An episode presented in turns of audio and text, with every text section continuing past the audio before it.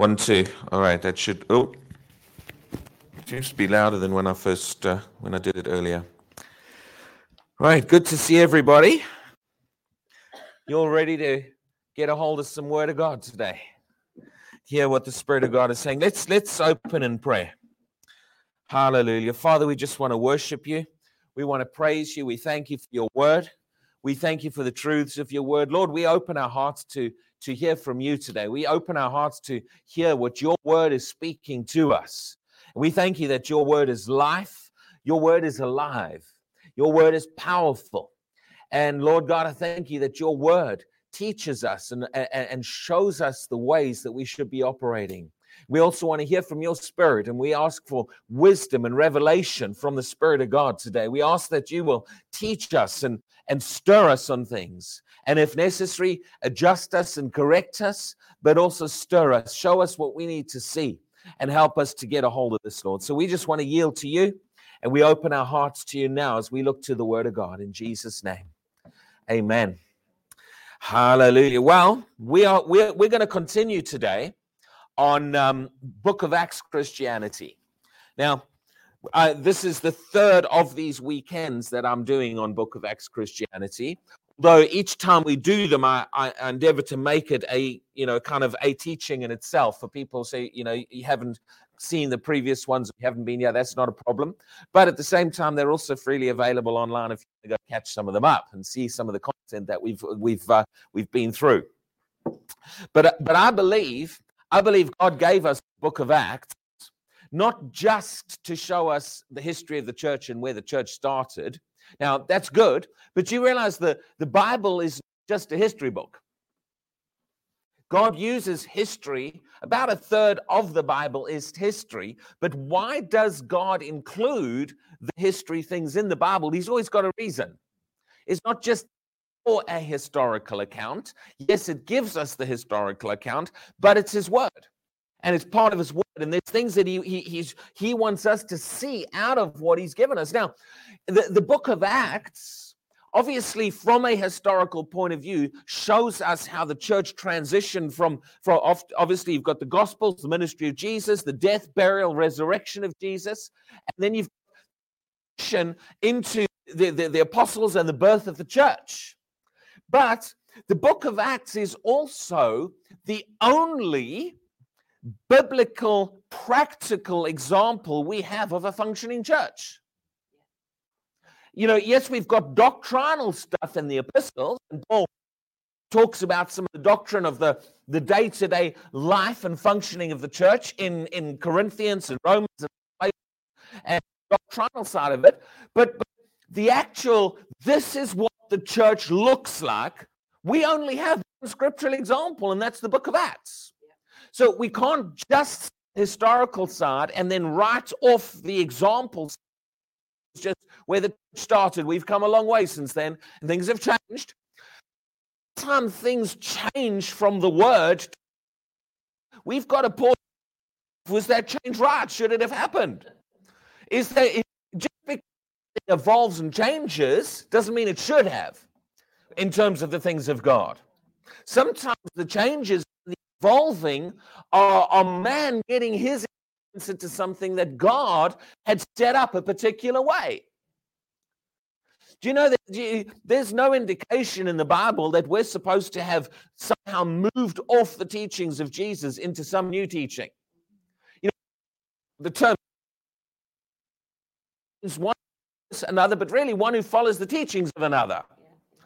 And if we're following someone else's teachings in a way that's different to what Jesus taught, if someone has adjusted what Jesus taught, then you're not really a disciple of Jesus, or you're a disciple of that other person. Yeah?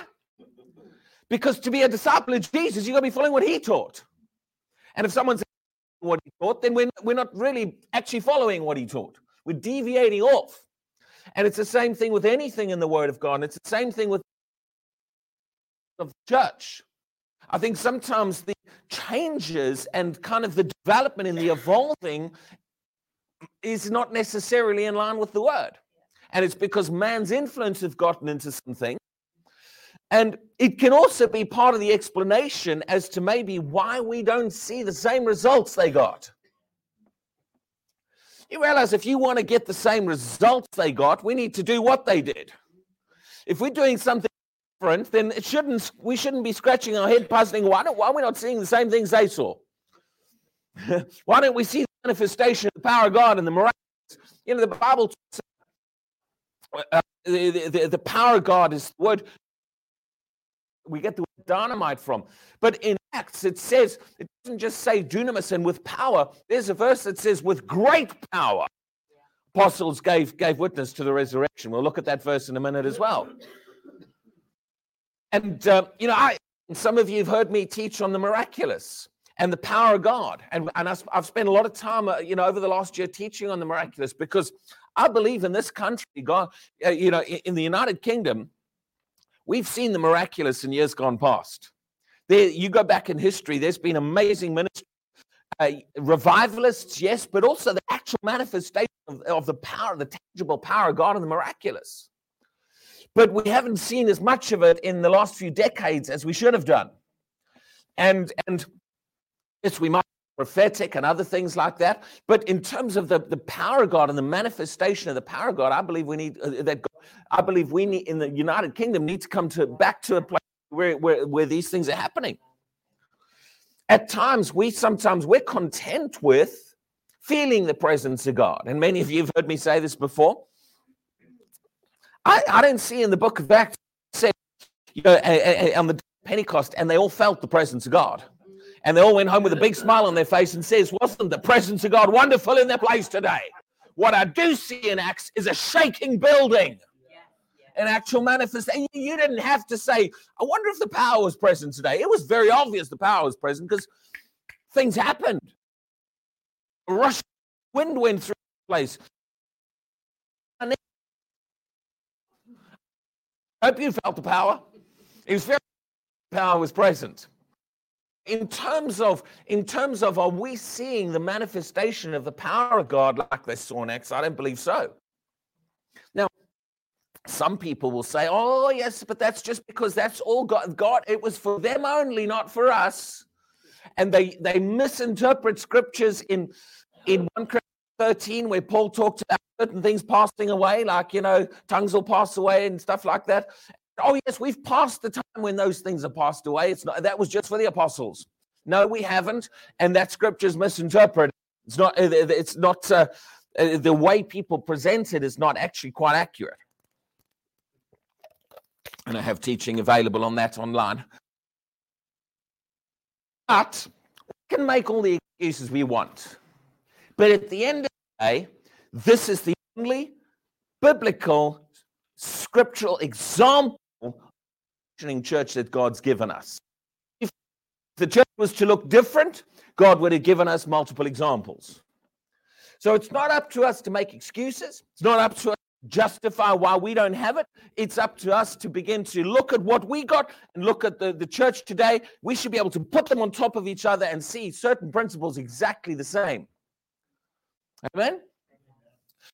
Last time, I preached a bit of a challenging message because we talked about the whole issue of unity, which is a popular subject these days. And I, but I preached about the fact, I took it from a different angle. Some people might not get offended. How can you preach on unity and yet offend people? Well, you know, you can offend people anytime you preach the word. But um, I'm going to like the thing, but I think people who have a heart for God will. Because one of the things I said is, yes, they were in one accord in the book of Acts, but they were also uncompromising on their stand. Their unity in one accord was not based upon a compromise with people who didn't agree with them. And a lot of times, unity these days is based on compromising our stand. Let's so, previous weeks, and I'm not going to preach that message again. You can go and listen to the recordings. But some of the were bold with preaching the word. Now, what I want to do today, I want to look a little bit about the what their their message, the content of actually what they preached. We've talked about how they preached it. They were uncompromising. They were bold. I want to look a little bit about some of what we are shown in Acts about what they preached. Because I believe in some areas there's been a little shift of emphasis in how we present some things today compared to how they presented some things then. And, and it, do you know that even a subtle shift of emphasis, we might mention the same truths, but if we're emphasizing a different one of them, we, we it might be a good reason we're getting a different result. Now, Book of Acts. So let, let's look at some things about what they preached. I want to look at some of the actual messages that they preached in the Book of Acts. Now, I've already said they were bold. They were uncompromising in how they preached it. They didn't back down their stand. They didn't water down their stand just because a few people didn't agree with them. You don't, you don't see Paul uh, running after the people who said, no, no, no, you need to be legalistic and you also need to do the law of Moses. You don't see Paul, let, let, let's see if we can find a little ground between our messages so we can all agree. No, he said, no, that's not the gospel. He rejected that. They didn't water it down. They didn't run around trying to please people and impress people. You either believed or you didn't. They, they, they, they, they, and it was strong in what they preached. They told them the truth unapologetically the way it is. And I believe, I strongly believe that those characteristics, that boldness and that unapologetic, uncompromising stand is part of why they experience the manifestation of the power of God. Because the more we water down, the more we please impress people. We, we, you can present truths, but water them in the way you present it in a way that's packaged to please everybody. God moves in an environment where we believe the power of God. I don't believe that's how God tells us to be. I don't see, I don't see in, you know, when when when when Elijah was facing the prophets of Baal, I don't see where Elijah said, look, guys, you know, if it offends you, I won't say it. Can you show me that scripture? Or, you know, if, if they're going to kill me because what I'm going to say, I better not say it. You know, they, they might ruffle some feathers.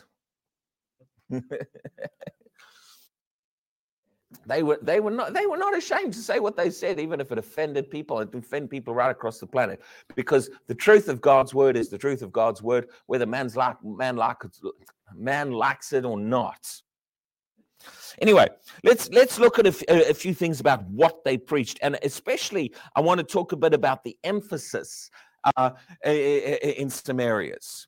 And, and, I, and I, I trust this is going to stir you up, because I believe I believe some of these things, for some people who come to the church here, you've probably heard me preach some of these things before when I've visited up here.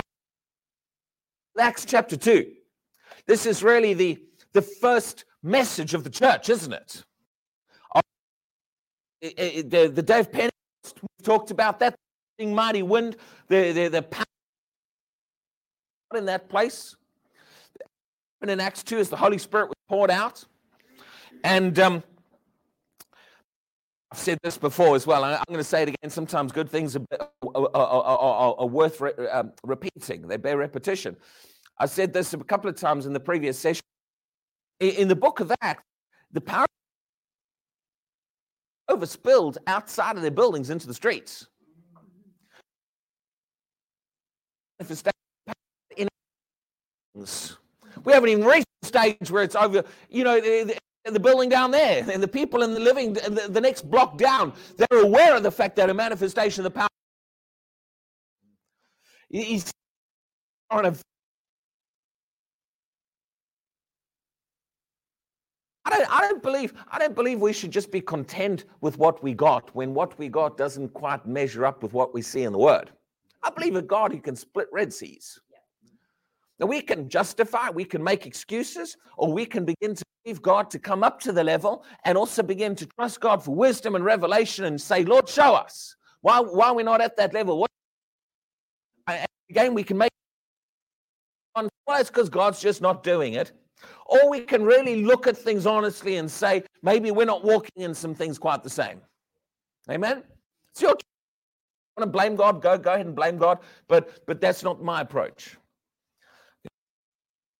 That should give you time to get to. Let's look at the things we could in in the hot hot's up here today. So excuse me, I'm probably going to be drinking a lot of water. No. Acts chapter two. So the Holy Spirit is poured out in a way that it overflows into the street. Time Peter gets up to preach in, in verse fourteen, he's no longer just to the one hundred twenty in the upper room, is he? Within a matter of moments, the, the people have gathered to see what's happening, and he's got he's got a big crowd. The spontaneous, uh, spontaneous meeting in a sense. So he stands up with the eleven, verse fourteen, Acts two fourteen. But Peter, standing up with the eleven, raised his voice and said to them. Now he starts to preach. Now, I'm not going to pre- read the whole message. You can read it all in your own time. Well, I'm, uh, there's a couple of things I want to point out. First of all, and there's been a lot of teaching on this, and I've done teaching on this, he starts to talk about what's actually going on. It's the outpouring of the Holy Spirit sp- spoken of by, uh, by Joel. And we've in, in, the, in these sessions, we've done some teaching on the Holy Spirit and the Spirit upon over the last few months. And that's, wow, I'll pour out my Spirit. That their, their, their church growth, their development in the book of Acts wasn't just because of how good their marketing and their managing skills were and how talented their musicians were, it's because they, the Spirit of God was present. That's really, that, that's the,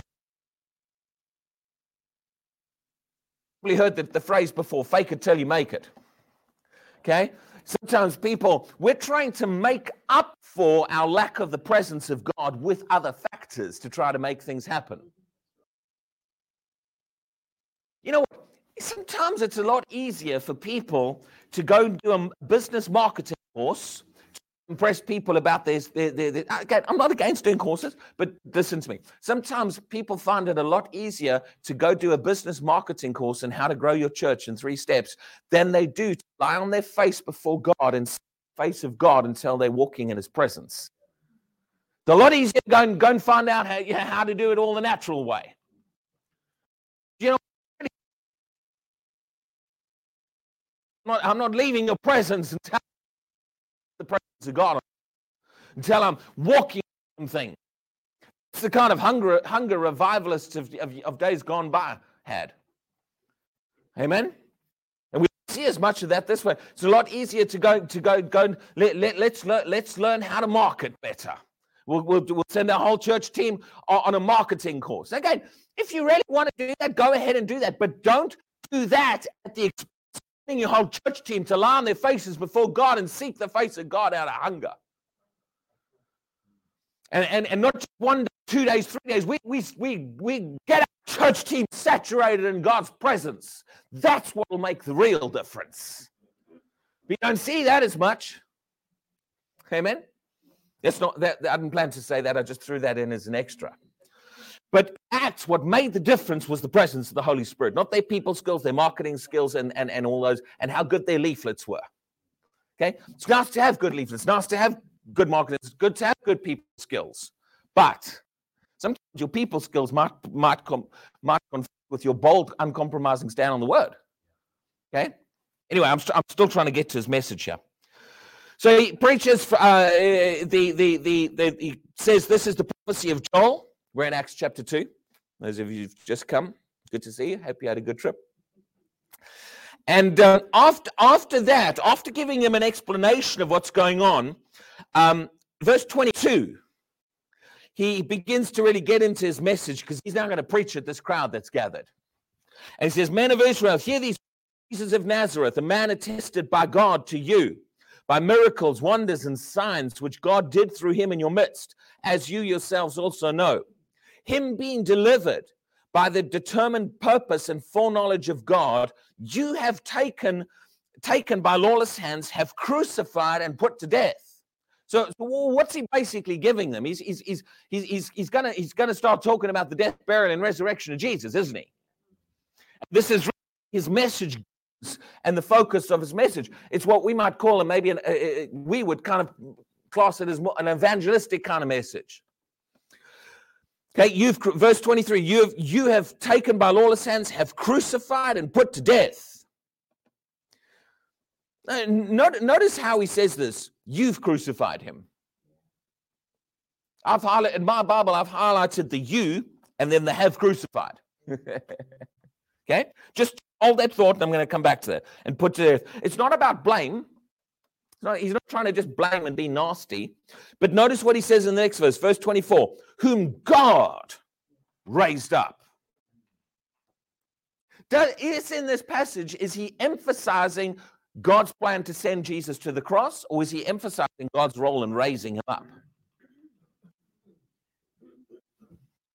Okay. Now, as he goes through his message, he then begins to talk to them uh, about some things David said. Uh, verse twenty-seven, you will not leave my soul in Hades, nor will you allow your Holy One to see corruption. You have made known to me the ways of life. You have made, you have, you will make me full of joy in your presence. And then he talks about, well, David's still dead, so he wasn't talking about himself. He was prophesying some things. Uh, verse thirty, therefore, being a prophet, knowing that God had sworn with an oath to him that, that of the fruit of his body, according to the flesh, he would do what? Jesus to the cross and die. No. I, I, I want, just want you to notice this. God had sworn an oath to him that he would do what? Raise up the Christ to sit on his throne. Verse thirty-one, he, foreseeing this, spoke concerning the death of the Christ. No? What's, what, what's he emphasizing, the death of Jesus or the resurrection of Jesus?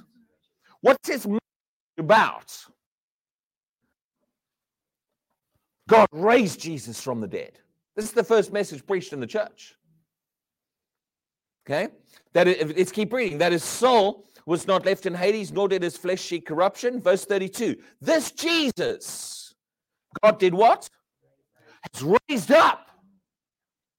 How many times in the last few sentences has he mentioned Jesus being raised and the resurrection? We are all witnesses. Is he saying we're all witnesses that he, that he died on the cross? What were they witnesses of? Resurrection. The resurrection. Now, we know Jesus died. We know Jesus was raised from the dead. Very often, our emphasis... See, they're both true. Jesus died, raised. But when you look in Acts and in the message, you'll find their message emphasizes the resurrection, not the death. Says it's not a it's not a matter of us preaching a different message, because we're still, in the sense, we're still preaching death, burial, and resurrection. It's a change of emphasis. Emphasis. Now let's. I'm going to come back to that because I want us to really grab a hold of this. Uh, he continues on, um, verse thirty-three, thirty-four, talks about some things about David again, thirty-five, thirty-six, um, thirty-seven. Now remember, he said to them. Did he say God sent Jesus to the cross in this message? Yeah, okay, elsewhere you can say it was part of the plan of God. But in this message, he's preaching in Jerusalem to the people who crucified Jesus, isn't he? It's, it's not, a, oh, well, the Jews crucified him. It's just forget about Jew, Gentile, whatever. Just listen to this. He's preaching to the crowd that was present at the death of Jesus, whoever they were. It's not about which race, which, but he's talking to them. And he emphasizes, you killed him, but God manifested and raised him up. Then he says this, verse thirty-eight, then Peter said to them, actually, verse thirty-seven, they, they get cut to the heart and say, what shall we do? Verse thirty-eight, Peter says to them what? Of what? Here's the question, repent of what? Is he telling them to repent of all? Interpret this. Is that what he's telling them to repent of? Who's he preaching to? Look at the context of the message. Don't lift this verse out and make it something it's not saying.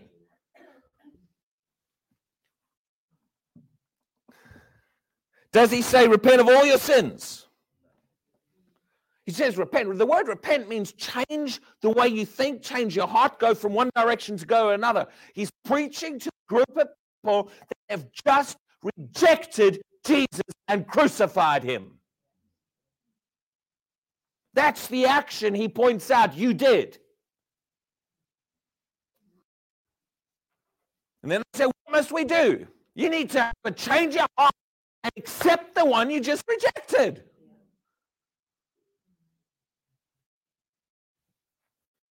Do you see what I'm saying? A lot of people take this word repent in this passage and turn it into something that not, doesn't fit the context of his message. You tell me all the places in that message he told them how much they were sinners. Except for the one thing he highlights about them, you rejected Christ, you crucified him. But that's not my main message right now. What I wanted you to see, what I want you to see primarily is his emphasis is the resurrection, not the death. And you will find this throughout the book of Acts. See, there has been in many places and in many instances a shift in our emphasis. Today we're looking at the message, what they preached, some of the contents of them, their sermons. And I also said to you this, that we, we, we can preach the same message, but we can place the emphasis differently. When, when, when, when, you know, where in that message, you just can, can just someone have a quick skim through this message. Now, this is what I'm about to say is not a an error or a wrong truth. When you hear it, you'll understand what I'm saying.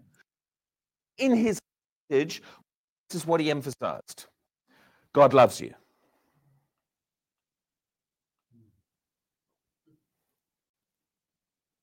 Did he, did he, did he talk about him in the mess, in that message? Is it true that God loves us? Yeah. Yes.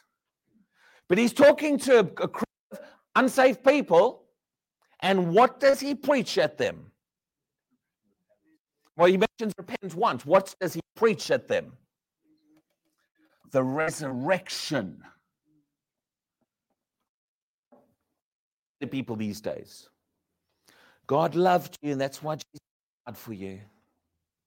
Jesus loves you. He died for you. He loves you so much, he died for you. Do you see the shift of emphasis? Is it wrong that God loves you? No, yes, God does love you. Is it wrong that Jesus died? No, we know Jesus did die for them. But when that becomes the emphasis, we have changed something from Acts. Now, if you just in case you're not convinced, that they preached. Love is important, but in Acts, they did not keep running around telling the world, Jesus died for you because he loved you. Can you find me that phrase anywhere in the book of Acts? I'm, I'm challenging people to think here. I'm not saying that phrase is wrong, but is, is that what they kept presenting it to? See, did not tell us that in order to be saved, you must believe an act of love. God told us that in order to be saved, you believe in a manifestation of the real power, a resurrection.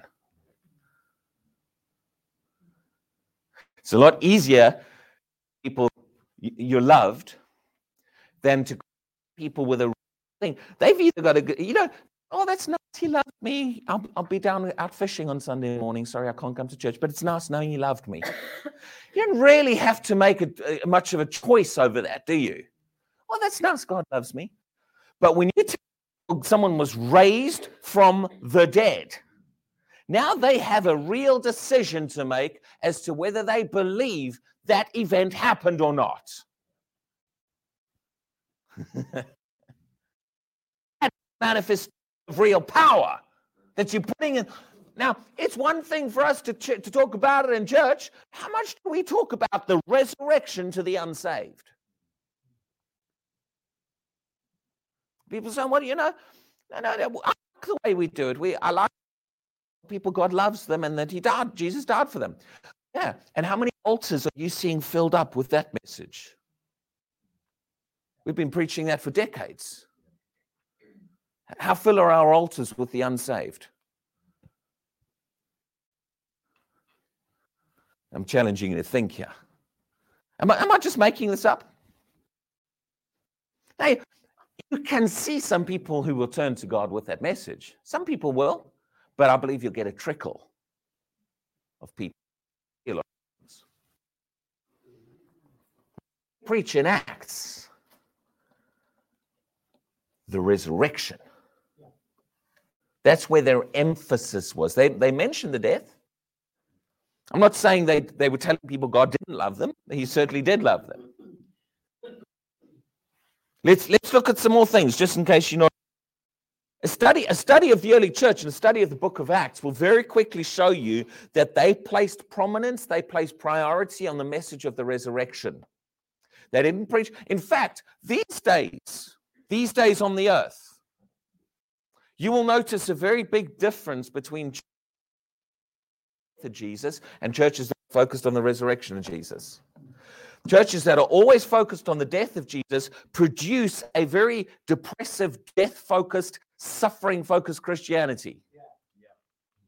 People that focus on the resurrection produce a glorious, life-filled Christianity.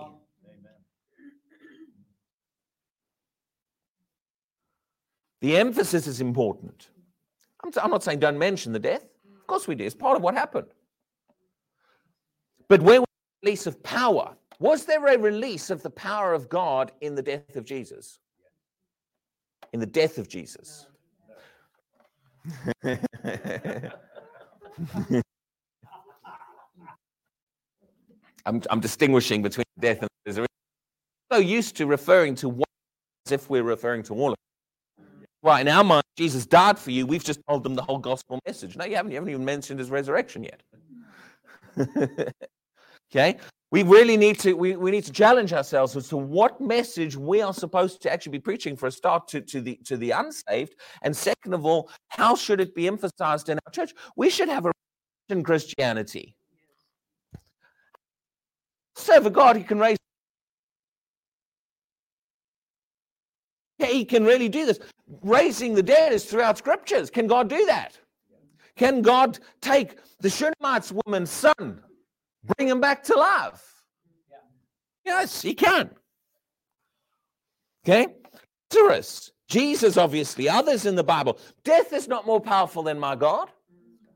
When you begin to preach resurrection, you begin to preach the greatness of God. You begin to lift up who he is and what he's capable of doing. Even death is defeatable. The one thing, human beings, we might have conquered everything else, but human beings are still trying to conquer death. You see, every night you hear all these billionaires that are freezing, you know, freezing themselves when they die because they're forever. They're five hundred years when human humanity figures out how to make us live longer, they uh, unfre- unfreeze me. They're desperate, aren't they, to try to figure out a way to beat death and That's that's at the core of most human beings. We, how many of you know we don't want to die? We fight one to death. Something inside of us doesn't die.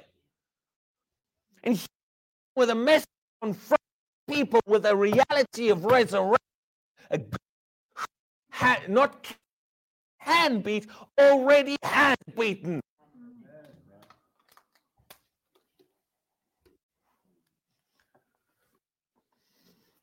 And if he can beat death, what can't he beat?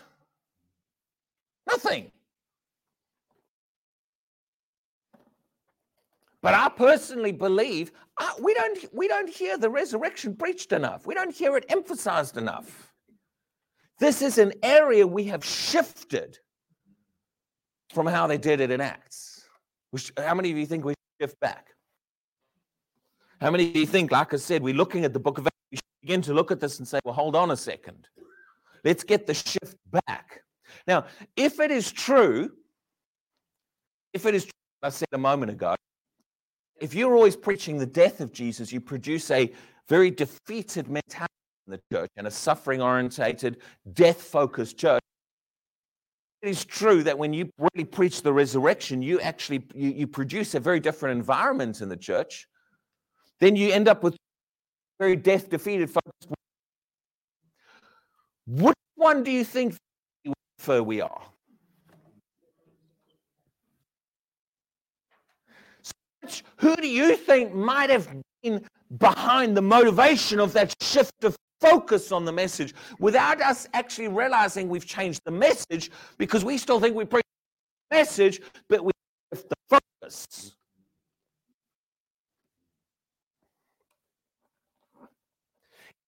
To ten, you don't have to turn there. When he talks about, you know, anyone who calls on the name of the Lord shall be saved, and he says, but he says, with your mouth, what does he talk about? The mouth, with your mouth, confess Jesus as Lord, and with your heart, do what? Believe Jesus died and he loved you.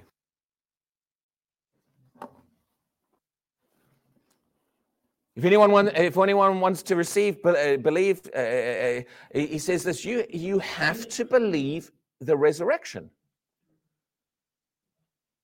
Does, does everyone, do you all know that verse? The, if you confess with your mouth Jesus is Lord and believe in your heart that God raised him from the dead, you shall be saved. Now think about this for a moment. He's telling us what we should believe if we want to be saved. Now, how does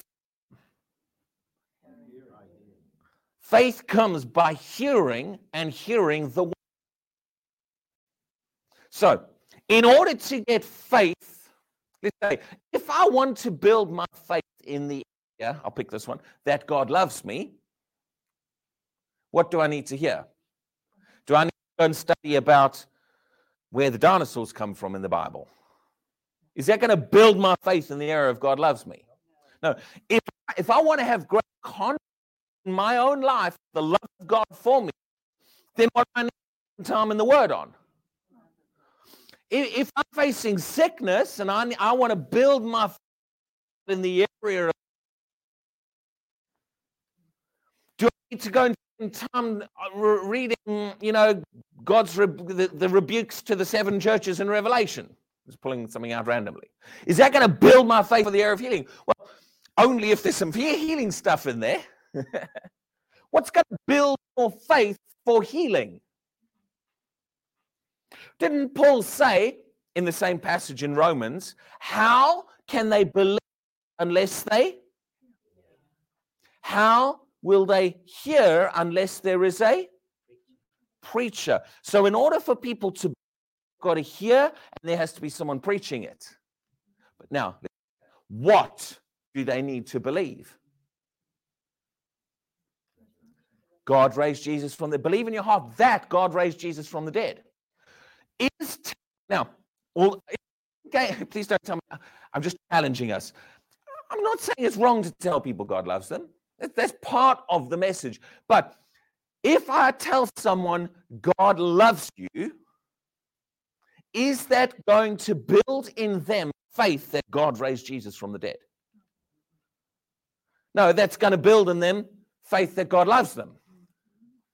Is that the Bible says, to believe God loves them will be saved.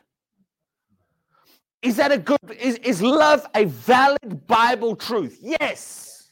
But is that the message that's going to build into them what they need to get saved? No. Now, it might help them along the way. I don't have a problem. But that's not what's, the, the, what's actually going to build the faith in them. Now, is telling people died for you going to build faith in them that God raised him from the dead? No, it's going to build faith in them that God, that Jesus died for them. You, you build faith in what you hear. How will they believe unless they hear? How will they hear unless it's being preached? So how will people believe God raised Jesus from the dead? They've got to hear God raised Jesus from the dead. How are they going to hear God raised Jesus from the dead if we're not preaching God raised Jesus from the dead? If in our presentation of the gospel, our emphasis shifts and what we're presenting is constantly the death of Jesus, how can we expect anyone to have faith for salvation? And that's why we don't have the crowds in the front of the pulpits. Another reason. Yes, I know people's hearts have got to be open, and you need the Holy Spirit to convince. You know that we want to. We should be preaching with the anointing. I, I've covered that. But you see, you see the real manifestation of the power of God when they were willing to present them with a with with a real truth conf- that actually confronted a choice in people who believe this. You can you can sit in a chair, an unsaved person can smile at you, oh, that's nice, God loves me, oh, I'm so glad God loves me, and walk out the door and not receive Jesus. Okay? But death is defeatable. I serve a God who can beat death. The whole of Christianity is built on a foundational truth of resurrection power. And we also know there's coming a, a resurrection for all of us.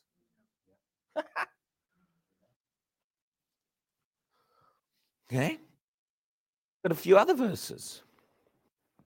Do you know that in, in, in Acts, they hardly preached a message without mentioning the resurrection? If you go through Acts and you just look through every message they preached and just look for where they refer to the resurrection, you'll just find it's everywhere. It's everywhere. They're constantly mentioning it. They're constantly putting it in front of people. We, it, some churches, we can go six months without hardly mentioning a resurrection in a message. Do you see the shift of emphasis? Book of Acts Christianity, we got to get the emphasis where they got it. Paul mentions the resurrection in almost every one of his epistles. The only ones he doesn't are some of his pastoral epistles because he's teaching ministers about some practical things. Okay, but he, he's all over. It's ripe throughout his throughout his uh, throughout his messages. Let's look at some other things. Go to Acts three. That was Acts two.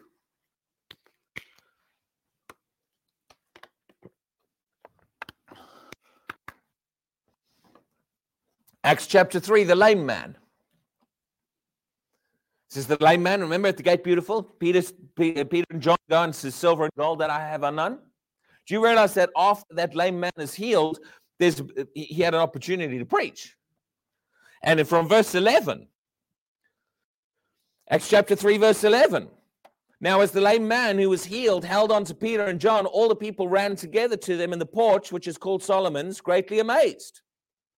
So that the manifestation of the power of God drew people in. But was the miracle enough to get them saved? No, they had to hear the preaching. That might drew, it got their attention, it drew them in.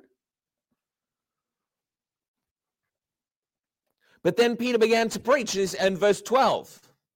Men of Israel, why do you marvel at this? Why do you look so intently as, at us, as though by our own power of godliness we'd made this man walk?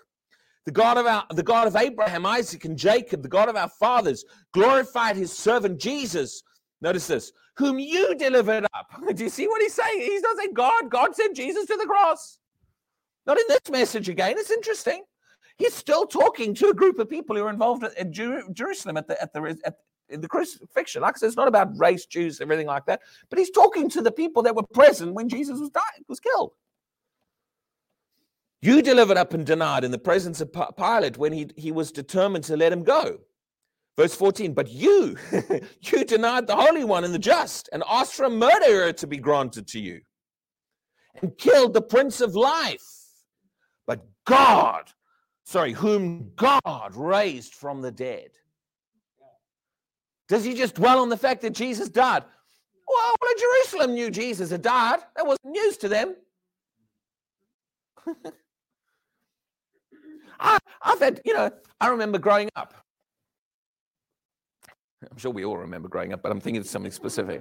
I remember when I was growing up that someone had, um, I was talking to someone about the death of, about the cross. I was witnessing to a friend at school.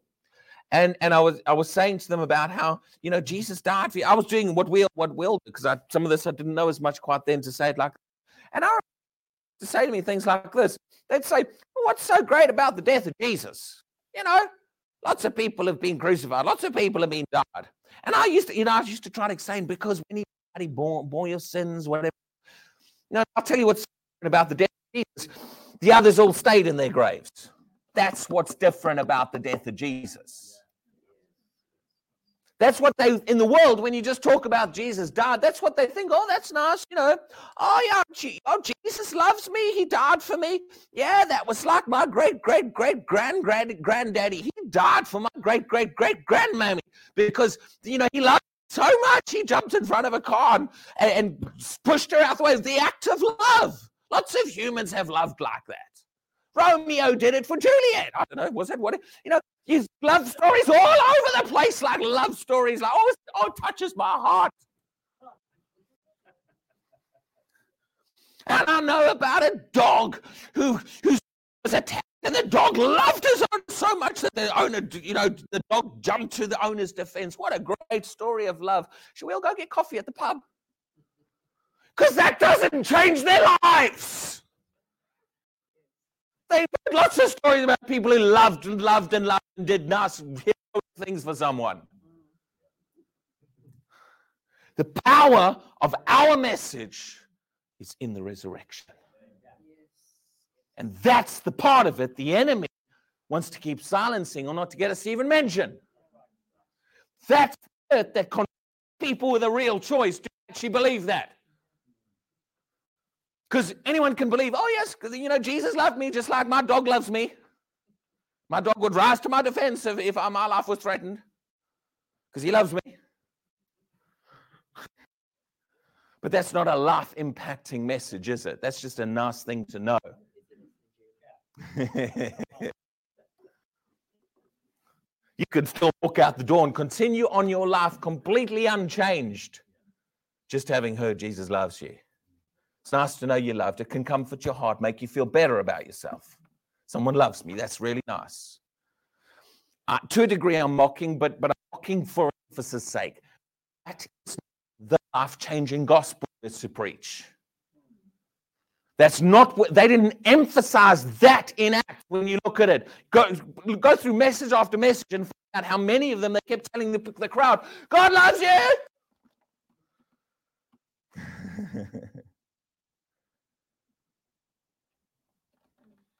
I find if you really want to tell people God loves them, tell them. I don't have a problem with that, but do that as a replacement for telling them God raised Jesus from the dead. Because that is the actual part of the message that matters.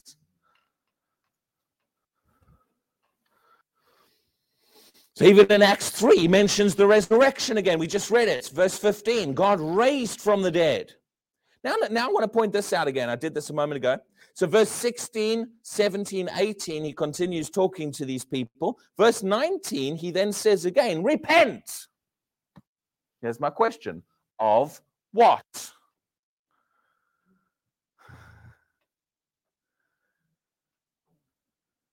You can't just lift this verse out of the context of the message. Is he telling them to repent of some sin they committed, you know, when they were five? It's the second message, and the second one he said, but it's the second crowd of people he's preaching at where he said, you rejected the Christ. Yeah. That's what he told them they did wrong. That's what they needed to repent of in Acts two and in Acts three. Uh, that's going to seriously offend some people, what I just said. But the context of the message, he doesn't preach at them a load of sins. He preaches them, you rejected him, you crucified him, now repent of that. I'm adding the of that. God raised him from the dead. God put his stamp of approval on him.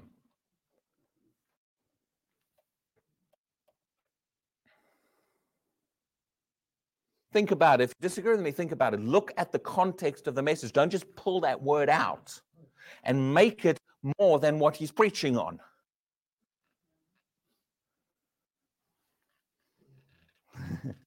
I'm not saying where in the Bible repent means that. You, you go look at it, you've got to look at it in each context. There's other places where there maybe the people had to repent of something else. But in these two messages, that word repent is referring to the context of what he's preaching. So I'm not saying in every case it, rep- it might refer to that. You'd have to go and study every case. I'm saying in these two passages, when he told them to repent, he's preaching to the people that had just crucified Jesus. And he emphasizes, you rejected him, you crucified him. So you need a change of thinking and a change of heart in your attitude toward the Christ. You've got to now receive the one you just crucified. It's going to take a bit of a change of heart, isn't it? The very one you reject is the very one I'm now telling you you need to receive. But let me tell you something else. That same Jesus you crucified, God raised him from the dead.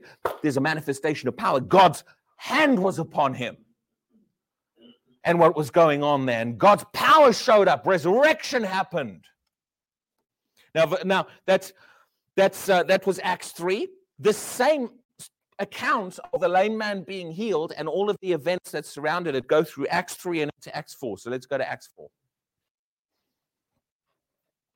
What what am I trying to what what am I trying to emphasize today? The resurrection of Jesus, but also the fact that our emphasis of shifted. Of Acts Christianity, we need to shift the emphasis back where they where they put the emphasis. If we want the kind of results and we want to walk in the kind of Christianity they walked in. But you know what? Here's the thing. And I, a moment ago I said it's a lot easier to tell someone God loves them than it is to tell them God raised Jesus from the dead. Okay, it's easier. It's easier to make a comfortably packaged message. God loves you. Jesus died for you. See, he, the fact that he died for you shows you how much he loved you. There's no salvation in that. There's nothing that there's no no challenge to them in that. Real message of the gospel is a challenge on people. They actually have to believe in a real manifestation of the power of God. But not only that, it it was offensive to people to preach the resurrection. In this time, I'm going to show you this. The, the, The, for, for example, the Sadducees, they didn't even believe there was such a thing as the resurrection. They got highly offended at Paul for preaching that and the and and and and the and the, and the whole early church. See, when when you confront people with a with with with a with a message of reality of power, actually it does offend some people. It's a lot easier to believe in a philosophical concept, which is what is behind a lot of relig- religious ideas for a lot of people. I'm not pointing fingers at anything specific, but but that is this. This is why even within Christianity, we got Paul. Paul talked about people who have a form of godliness but deny the power. These are the ones that say, "Oh, well, it's all passed away. It all happened a long time. It doesn't happen today. All we have today is we just sit together in nice little cozy groups where we debate philosophies and beliefs." But don't confront me with and confront me with manifest God showing up. What does God actually want us to believe? He wants us to believe in a God who does actually show up. Which is why the message is a message of, of, of a real manifestation of power. Something actual happened. So let's just read this bit, uh, and then we'll, we'll close for a break in a minute. So we read Acts three, going into Acts four. Acts chapter four, verse one. Now, as they spoke to the people, the priests, the captain of the temple, and, and the Sadducees came upon them, being greatly disturbed. Did it bother them a little bit? Greatly disturbed. This is not just a little bit of bother, is it? Now, who, who's coming? Who are these people? It says the priests, the captain of the temple, the Sadducees. This is some of the leadership of the of the community. Yeah? They don't like what's being preached. Now, what was it that bothered them? Let's keep reading. Verse two. Being greatly disturbed that they taught the people and preached in Jesus the resurrection from the dead. Yeah. That is what was bothering them. That is what they found offensive.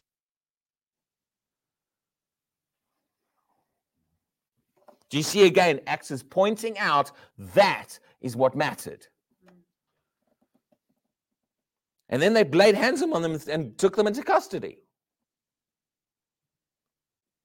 You know, if Paul, had, if Paul, oh, sorry, Paul's not present here, but you know, Peter and and and, and oh, I don't know, maybe Paul was president and some president. Well, he's a Pharisee, isn't he? You know? But yeah, just having a thought to myself there. But um, Peter and and and, and then no, I forgot what was I going to say. Peter, Peter and them, if if they'd kind of just toned their message down and preached another philosophy, like all the Greek philosophies and a lifestyle change and be, be do, it wouldn't have offended anybody.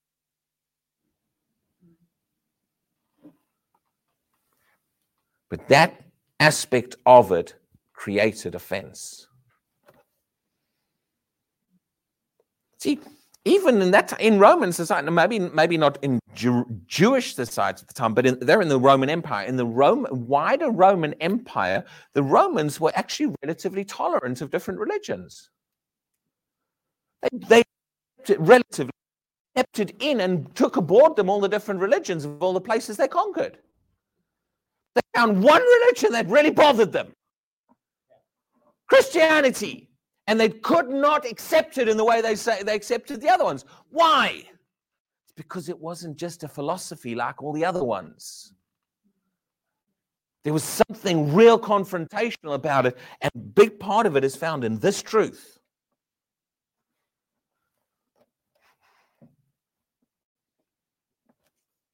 Uh, now, so that was uh, verse two. Let's keep going. I'm going to close on this. Uh, still in Acts chapter four, but verse thirty-two. And thirty-three.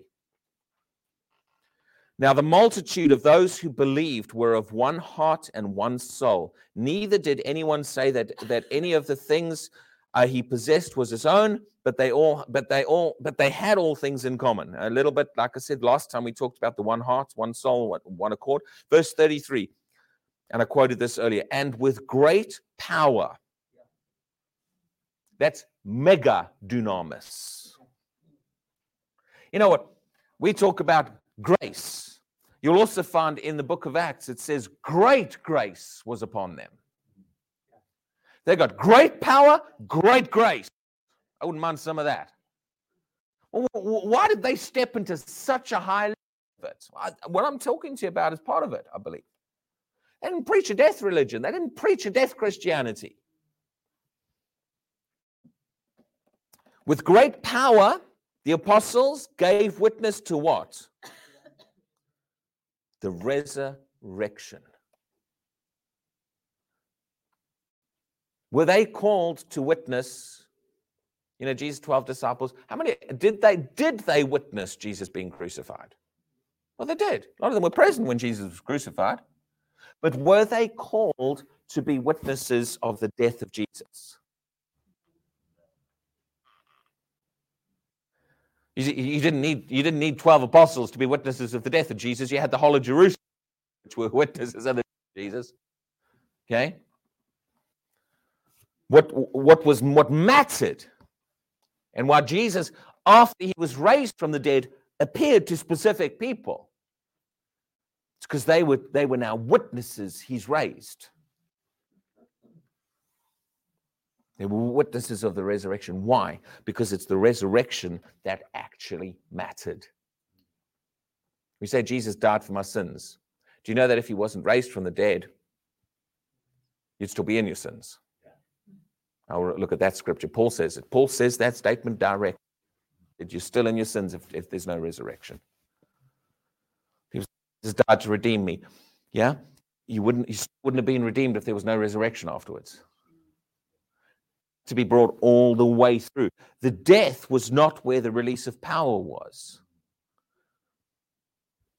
The death was necessary to reach the point where the release of power was.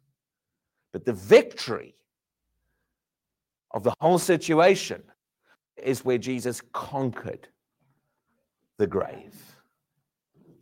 And that is what we should emphasize. Amen?